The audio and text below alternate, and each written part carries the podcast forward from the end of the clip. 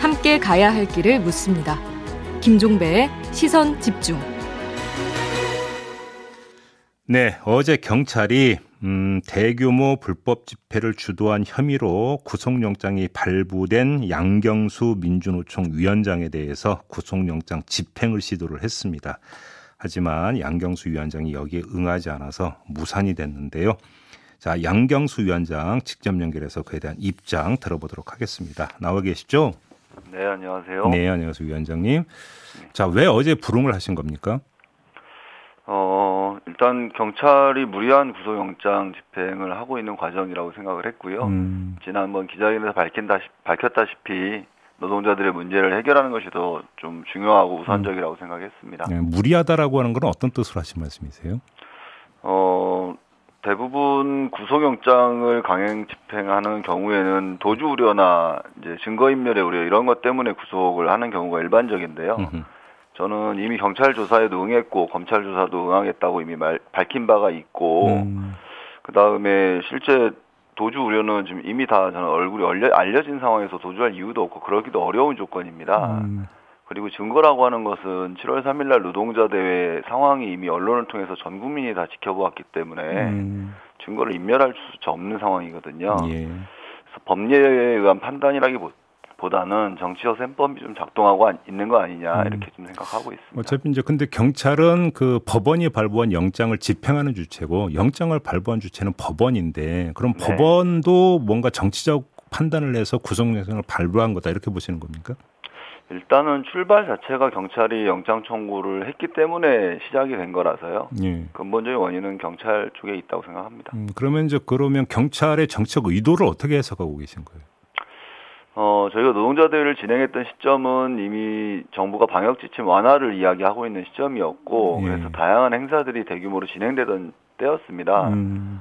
그런데 변이 바이러스가 발생하면서 급격하게 확진자가 늘어났고 예. 정부의 방역 실패 책임을 묻게 되는 상황이었죠. 그래서 음. 저는 희생양이 필요했다고 생각하고 음. 그것을 민주노총으로 진목한 거 아니냐 이렇게 보고 있습니다. 근데 그 그때 어떤 그 집회에 대해서 이제 경찰 쪽은 안 된다 이런 입장을 그때 이제 내놨던 거 아닌가요? 네, 그 집회 시위의 자유도 저는 지금 코로나를 빌미로 해서 너무 과도하게 제한되어 있다고 생각을 하고요. 예. 정부가 이야기하는 국민의 건강과 생명이 중요한 만큼 헌법에 보장된 기본권도 동일하게 음. 존중되고 보장되어야 한다고 생각합니다. 그런데 네. 뭐 다른 행사들은 다 허용을 하는 조건에서 음. 집회만을 꽁꽁 틀어막는 것은 반대하는 목소리를 차단하는 행동이라고 생각합니다. 바로 이제 문제의 본질은 이제 거기에 있는 것 같은데요. 자 그러면 우리 한번 좀 그러니까 민주노총 집회로만 이제 한정을 하지 말고 좀 범위를 넓혀가지고 네. 지금 위원장님의 말씀에 따르면 특별한 사유가 없다면 집회의 자유는 코로나 국면에서도 보장이 되어야 된다. 네. 이런 이야기가 된다면 과연 방역이 어떻게 될까라고 하는 걸 또 이제 국민들은 많이 생각을 할 건데 이 점에 네. 대해서 어떤 말씀 주시겠습니까? 어, 유엔 인권위원회에서도 코로나 방역 때문에 집회 시위 자유가 보장되지 제한되어서는 안 된다라고 밝힌 바 있고요. 음. 물론 집회 시위가 일상과 동일하게 진행되기는 어렵다고 생각합니다. 예. 그래서 적절한 집회 시위에 적용될 수 있는 적절한 방역 지침을 만들고 음. 집회가 제한적인 범위 내에서 허용될 수 있도록 해야 하는데 음. 코로나 발생 이후에 서울시 같은 경우는 10명 이상의 집회를 허용한 적이 단 한 번도 없습니다. 예. 원주시 같은 경우는 민주노총의 집회를 빌미로 해서 거리두기는 3단계였지만 집회에 대해서만 4단계로 상승하는 모습을 보였거든요. 예, 과도한 기본권 침해를 정부가 하고 있다고 생각하는 겁니다. 그래서 그러면 예를 들어서 그 정광훈 목사가 이끄는 사랑제일교회나 국민혁명당에서는 걷기 대회나 이런 건 어떻게 평가하세요, 위원장님? 저는 동일한 기준으로 판단해야 한다고 생각하고요. 네. 네, 충분하게 거리를 두고 안전한 이 방역 대책을 세우는 능력이 있는 집단인지를 타산하는 것이 우선 필요하다고 보고 어, 당일날 광복절 시기에 서울 도심은 완전히 계엄 상태와 다름없었습니다. 네네. 네, 그런 모습은 민주주의 국가에서 발생해서 안 되는 일이라고 생각합니다. 예, 그게 병행이 가능하다고 이제 확신을 하시는 거예요? 왜냐하면 음. 사실 그동안 1년 6개월, 8, 7개월 동안 코로나 상황 속에서도 수많은 집회가 열렸고요. 예. 그 집회를 통해서 감염됐던 것은 작년 광복절에 있었던 보수단체 집회 정도를 제외하면 없, 확인된 바가 없습니다. 음. 그런데 다양한 집단 감염들은 오히려 일터나 이런 곳에서 생기고 있는데 이런 데 대한 대책은 내놓지 않고 음. 집회에 대해서만 일관적으로 틀어막고 있는 상황이기 때문입니다. 네, 어떤 집회라고 하는 형식이 뭔가 그 무엇인가를 표현하고자 하는 형식으로 만약에 해석을 한다면 네. 그 어떤 사회적인 내지 정치적인 메시지를 그 밝히기 위한 다른 방식도 얼마든지 강구할 수 있지 않을까요? 이 점은 어떻게 아, 생각하세요? 물론입니다. 네, 민주노총도 매번 집회를 대규모 밀, 집합 형식으로 강행했던 것은 아닙니다. 네네. 저희가 5월 1일 날 노동절 같은 경우에도 음. 대규모 집회를 주로 진행하고 했었는데 네. 분산해서 소규모로 집회를 진행하고 음. 다양한 행진이나 이런 것들 진행하기도 했고요. 음. 어, 1,700여 명이 모이는 대의원 대회 같은 경우도 온라인으로 진행한 바도 있습니다. 그리고 예, 예. 7월 30일 날 같은 경우에도 온라인 집회와 어, 인터넷 방송을 겸용, 겸해서 음. 다양한 형식으로 입장을 이야기하고 있는 상황입니다. 그래요. 알겠습니다. 그럼 이제 계속 그 구속영장 집행에는 불응할 계획이세요? 일단은 당장의 노동자들 문제가 워낙 급한 상황이고 음. 어, 코로나까지 더해져서 이 불평등이 훨씬 더 심각해지고 있습니다. 그래서 음, 음. 이런 문제들에 대한 해결이 우선이라고 생각하고요. 네. 네, 그런 문제에 좀 집중할 생각입니다. 위원장님이 어제 이제 밝힌 내용을 보니까 그 노정 대화라고 하는 걸 조건으로 가셨더라고요. 좀 구체적으로 말씀해 주세요. 어떤 말씀이세요? 어, 지금 정부와 노동자들의 대화가 절박한 상황입니다. 4차 음. 산업혁명이나 플랫폼 노동이나 기후위기나 이런 것에 따라서 노동 환경 자체가 굉장히 급변하고 있는 상황이거든요. 네. 어, 이런 시기에 IMF 때를 한번 떠올려 보면 정리해고나 구조조정으로 쫓겨났던 노동자들이 비정규직으로 다 전락했습니다. 음. 그리고 지금의 산업구조 재편은 또다시 노동자들 일터에서 내보내고 있는 상황인데 네. 이런 상황에 대해서 정부가 아무런 대책을 세우지 않는 조건에서 음. 노동자들은 생존 자체가 위협받고 있는 겁니다. 음. 음. 그래서 정말 노동자들이 생각하는 실질적인 현장에서의 방역 대책, 노동자들이 생각하는 실질적인 일자리 대책에 대해서 음. 정부와 노동자들이 머리를 맞대고 함께 대책을 세워보자라고 제안하고 있는 겁니다. 음, 그러면 그 노정 대화라고 하는 게 정부와 민주노총 간의 일대일 대화를 말씀하시는 건가요? 꼭 그렇게 제안하고 국한하고 있지는 않습니다. 그래요? 그러면 이제 기존의 어떤 뭐 노사정 위원과 이름은 좀그 바뀌고 했지만 그런 어떤 틀을 활용할 수는 없는 건가요? 그 경제사회노동위원회라고 하는 사회적 네. 대화 틀이 있는데요. 예. 그 대화 기구가 가지고 있는 제한성이나 편향성이 있어서 음. 오히려 그보다는 조금 더 공정한 테이블에서 논의를 하고자 하는 겁니다. 아 그래요? 혹시 그거에 대해서 정부하고 이야기를 나눠보신 바가 있습니까? 음 실제 7월 30, 7월 3일 집회 한 일주일 전에 총리 공관에서 총리를 직접 만나 뵙고 같은 이야기를 나눈 바도 있고요. 예. 일정 정도 의견 접근이 되기도 했고 서로 함께 대화를 이어가자라고 약속을 하기도 했습니다. 그런데 정부의 태도가 갑자기 돌변해서 저희도 음. 당황스러운 상황입니다. 좀 구체적으로 그때 그럼 김부겸 총리가 뭐라고 답변을 하셨던 거예요? 어, 조금 전 사회자께서 말씀하셨던 경사노예 참여 문제도 제안하셨고 예. 양대 노총이 존재하는 조건에서 한국 노총과 함께 논의할 수 있는 테이블도 이야기하셨습니다. 저희가 음, 음. 그런 지점들은 의제에 따라서 얼마든지 수용할 수 있겠다, 있다고 답변을 드린 바 있고 음흠. 또 민주노총 사업장의 국한한 문제는 민주노총과 당연히 일대일로 논의를 할 수밖에 없기 때문에 네. 그런 의제에 대해서 어떤 문제를 논의할 것인가를 먼저 판단하고 음. 거기에 참여자를 함께 조율하고 논의하는 과정을 만들어 보자라고 같이 이야기를 해주셨고 네. 그래서 실무적으로 노동부라든지 총리실에 있는 간부를 이 공무원분을 특정해서 음. 소통 창구를 갖자는 이야기까지도 한 바가 있습니다. 아, 거기까지 얘기가 됐어요. 네네. 근데 이제 그그 그 뒤에 이제 위원장님에 대한 이제 이 문제가 이제 그 추인이 되면서 올스톱된 겁니까? 어찌 보면 수도되게 된 계기는 김우겸 총리가 민주노총에 갑자기 들이닥치시면서 네. 어, 언론에 그런 모습이 노출되고 음. 어, 총리께서 민주노총에 대한 어떤 마녀 사장을 선봉대처럼 이렇게 나서서 하시면서 음. 중단됐다고 볼 수 있을 것 같습니다. 그리고 위원장님의 일관된 말씀은 정부가 민주노총을 희생양하면서 강력한 방역 의지를 보이려고 하는 제물로 지금 위원장님을 설정하고 있다 이런 거죠 정리라면. 네. 알겠습니다. 근데 마지막으로 한번 이걸 여쭤볼게요. 구속영장이라는 법 집행에서 조건을 걸면 정부가 그걸 받기가 쉬울까요? 그렇지는 않다고 생각합니다. 네. 네. 알겠습니다. 자, 오늘 말씀 여기까지 드릴게요. 고맙습니다. 네. 네, 지금까지 양경수 민주노총 위원장이었습니다. 날카롭게 묻고 객관적으로 묻고 한 번 더 묻습니다. 김종배의 시선 집중.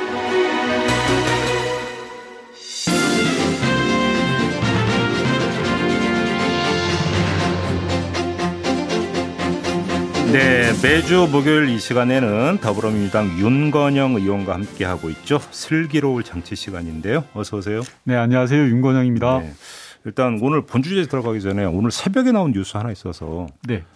어, 북한이 광복절 때 미사일 발사를 시도하려고 했던 정황이 있었다. 예, 예. 그래서 이때 미군이 정찰기도 띄웠다. 예. 지금 이런 보도가 나왔거든요. 예. 오늘 새벽 5시에. 예, 예. 혹시 관련 내용 좀 파악한 게 있습니까? 아닙니다. 저도 보도만 받고 예. 정부로부터의 공식적인 입장을 전해 듣지는 못했습니다. 음. 다만 아, 지금 통신선이 복원됐다 다시 끊겼다라는 과정을 거치면서 남북 관계가 좀 긴장 국면이 형성돼 있기 때문에 음. 예, 주한 미군이라든지 우리 군은 음. 어, 북한의 동향에 대해서 매우 촉각을 세우고 있죠. 그래서 음.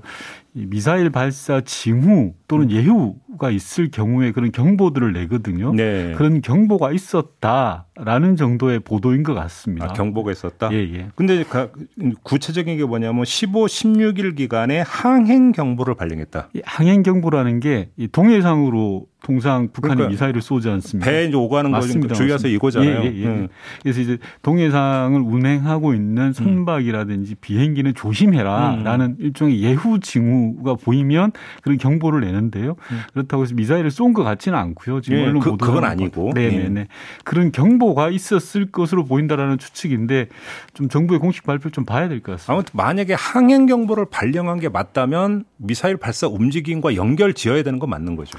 아닙니다. 꼭 그런 건 아니고요. 아니에요? 예, 예, 예. 음. 저희가 이제 민간 선박과 비행기의 안전을 위해서 음. 좀 다른 경우도 있는 경우도 가끔 있습니다. 알겠습니다. 네. 요건 좀 그 추가 사실 확인이 좀 필요한 부분으로 좀 남겨놓도록 하겠고요. 네. 지난주에 저희 요거 이야기하면서 그때 이제 그 PD 수첩이 방송했던 내용. 네. 국정원이 일본 구구단체하고 연결이 되어 있다라는 의혹을 이제 이야기하면서 의원님께서 국정원에 자료 요청했다는 말씀하신 네, 네. 적이 있는데 어떻게 좀 왔습니까? 아직 제대로 된 자료는 받지 못했고요. 네. 다만 국정원에서 중간 보고 성격의 대면 보고를 저에게 했는데 아 뭐라고 하던가요? 어, 이번 사안을 엄중하게 보고 있다. 뭐 국정원 내부에서도 예, 예, 엄중하게 음. 보고 있고 따라서 음. 관련된 기록과 자료들을 세심하게 검토해서 보고를 하겠다라고 음. 했고요.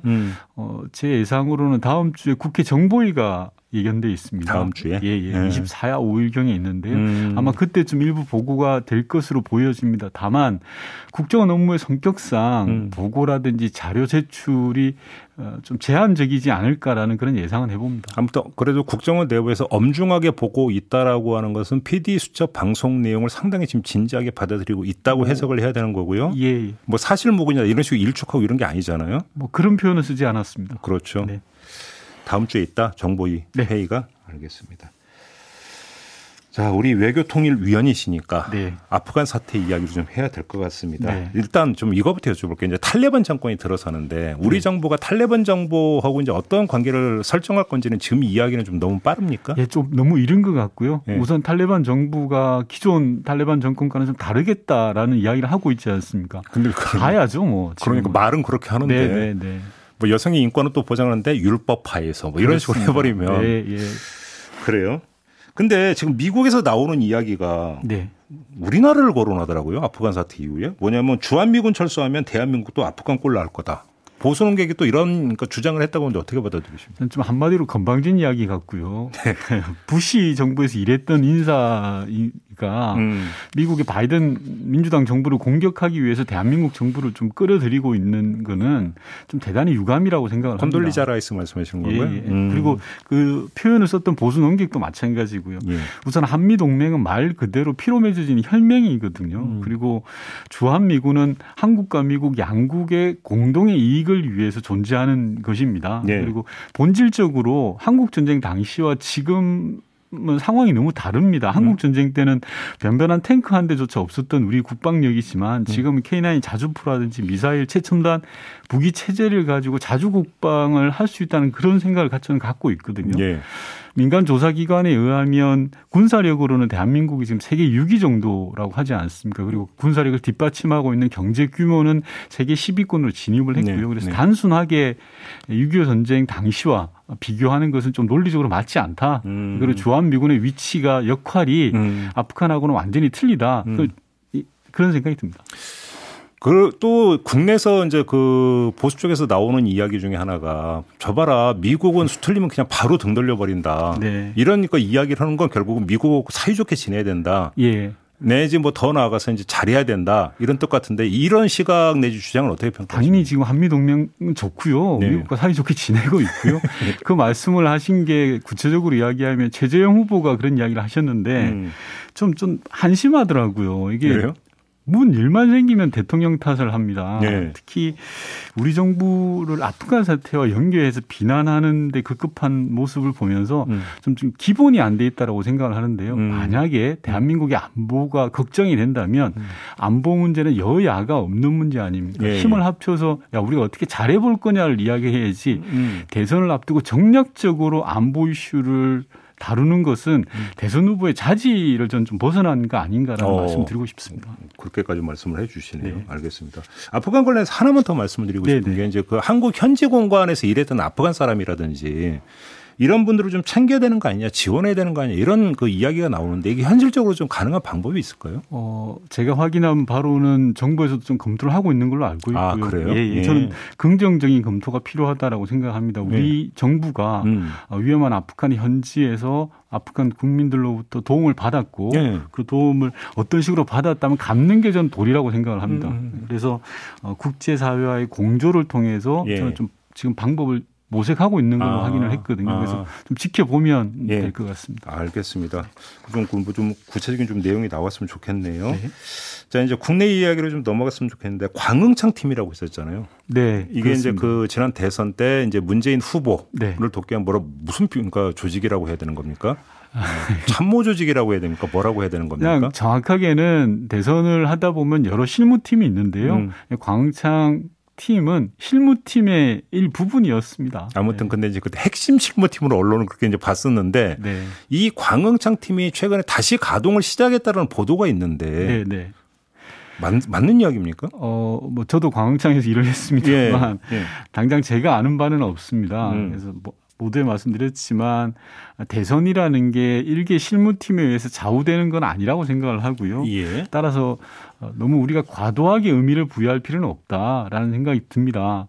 음. 내년 대선을 앞두고 민주개혁 정부가 들어서길 희망하는 즉 네. 정권 재창출을 희망하는 사람들은 정말 많은 사람들이 있고요. 음흠. 각자의 위치에서 최선을 다할 거라고 저는 생각을 하는데 네. 그중 일부만 떼어내서 크게 의미 부여를 할 일이 있을까라는 생각이 듭니다. 지금 그 말씀의 맥락 혹시 저는 이렇게 해석을 했는데 맞는지 좀 말씀을 해 주세요. 네. 그러니까 그때 광흥창 팀이 큰 틀에서 다시 부활해서 가동이 되는 게 아니라 아니라 네. 그때 광흥창 팀에서 일했던 몇몇 인사들이 좀 움직이는 걸 가지고 이렇게 좀 과정에서 보도하고 있는 거 아니냐 이런 취지의 말씀이십니까 혹시? 아니요, 꼭 그런 건 아니고요. 예. 예 광흥창 팀 자체가 음. 실무팀이었고 실무팀에 의해서 대선 결과가 자지우지되지는 않지 않습니까? 예. 그래서 그런 원론적인 말씀을 드린 겁니다. 그래요? 네. 어, 그러면 광흥창 팀이 지금 큰 틀에서 재가동 되고 있던 것은 그냥 뭐 의미 부여는 둘째치고 네. 사실 관계는 확인을 해야 되겠네요. 그러면. 어, 논리적으로 보면 광흥창에서 함께 일했던 분들이 생각하는 후보가 전 제각각이라고 생각을 하거든요. 그래서 한 분을 위해서 지금 경선 국면에서 힘을 모아내시는 어렵지 않을까 그런 야. 생각을 하고요. 후보가 결정되면 민주당의 그, 후보가 결정되면 누구보다도 열심히 하실 분들이다라는 생각이 듭니다. 음, 그러니까 하더라도 그때 움직이더라도 네. 그때가 될 것이다. 알겠습니다. 요거 혹시 어제 그 월성 그 배궁규 전 산자부 장관에 대한 검찰 네, 네 수사심의위원회 네, 네. 결정 그 접하셨죠? 어, 언론 보도를 봤습니다. 어떻게 어떻게 받아들이세요?